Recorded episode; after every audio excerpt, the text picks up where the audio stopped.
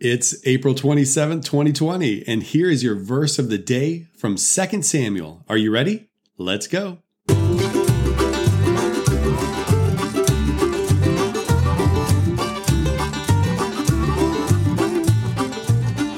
Hi, guys, Corey here. Thank you so much for joining me today. On this podcast, I'm going to be sharing with you a verse each day from each of the 66 books of the Bible. I'll probably take some breaks here and there, and we'll have some different episodes. But overall, we're going to be working our way through each book of the Bible and picking a verse that stands out and discussing it. So today, we're in the book of 2 Samuel. And the verse I want to share with you is 2 Samuel 7 16. Here it is. And your house and your kingdom shall be made sure forever before me. Your throne shall be established forever. This is the Lord talking to David. And in this verse, what we're seeing here is a summary of what's called the Davidic covenant, the covenant God makes with David.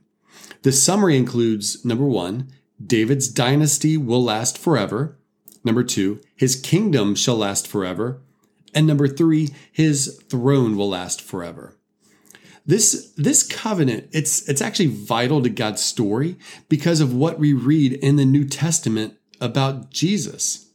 Okay, spoiler alert. Let me just jump right to it. Jesus is the ultimate fulfillment of the Davidic covenant. Jesus is the ultimate anointed ruler, the Messiah, the Christ from the Davidic line. So, speaking of Jesus, I want to share with you a few verses here, like Luke 132.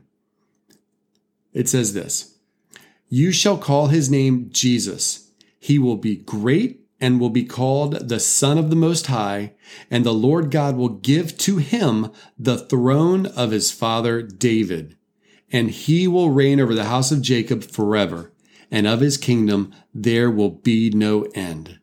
wow. Matthew 1 1 says this the book, this, okay, the, the very beginning of the New Testament. This is how it starts. The book of the genealogy of Jesus Christ, the son of David.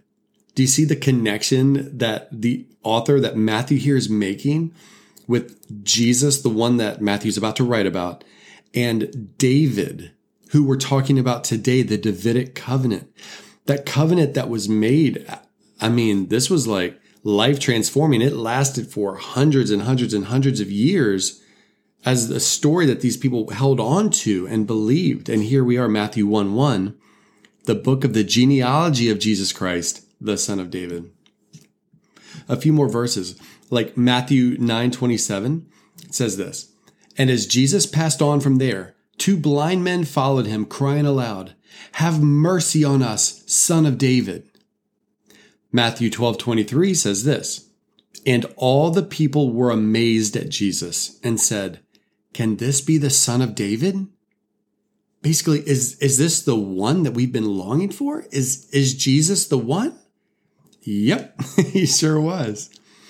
We see this covenant of a promised king from David's line all throughout the scripture. Let me read one passage to you from Isaiah chapter 11.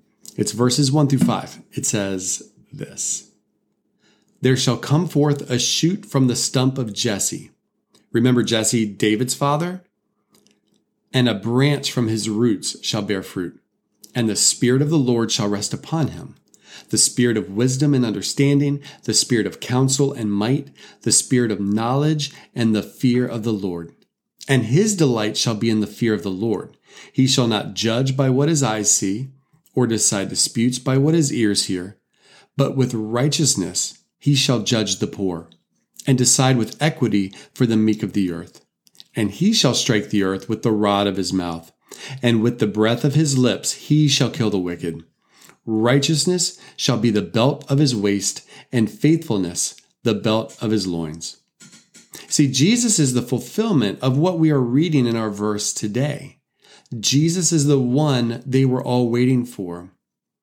And now Jesus, the son of David, the eternal king, he wants to be our king as well. So we just really need to ask ourselves have we submitted ourselves to Jesus? Have we surrendered our lives to the eternal King Jesus?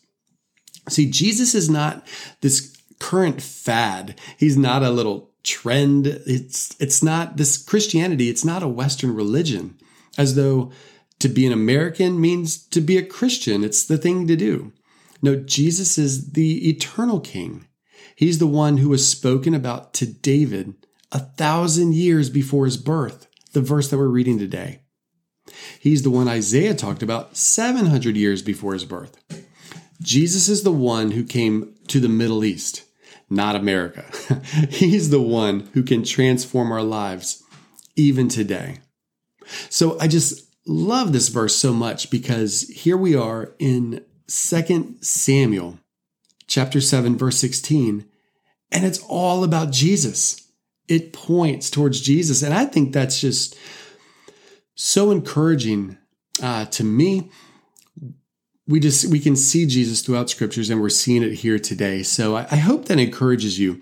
Um, that Jesus isn't this current trend, this current fad that you either decide to we can decide to jump on the bandwagon or not. It's, it's just not like that at all. Jesus is our eternal king, and he's always been the king. So I hope we can both, I hope we can all surrender to him today. All right, well, that is all I have for you today. I hope that verse encouraged you as much as it did me. Have a wonderful day, and I look forward to talking again soon.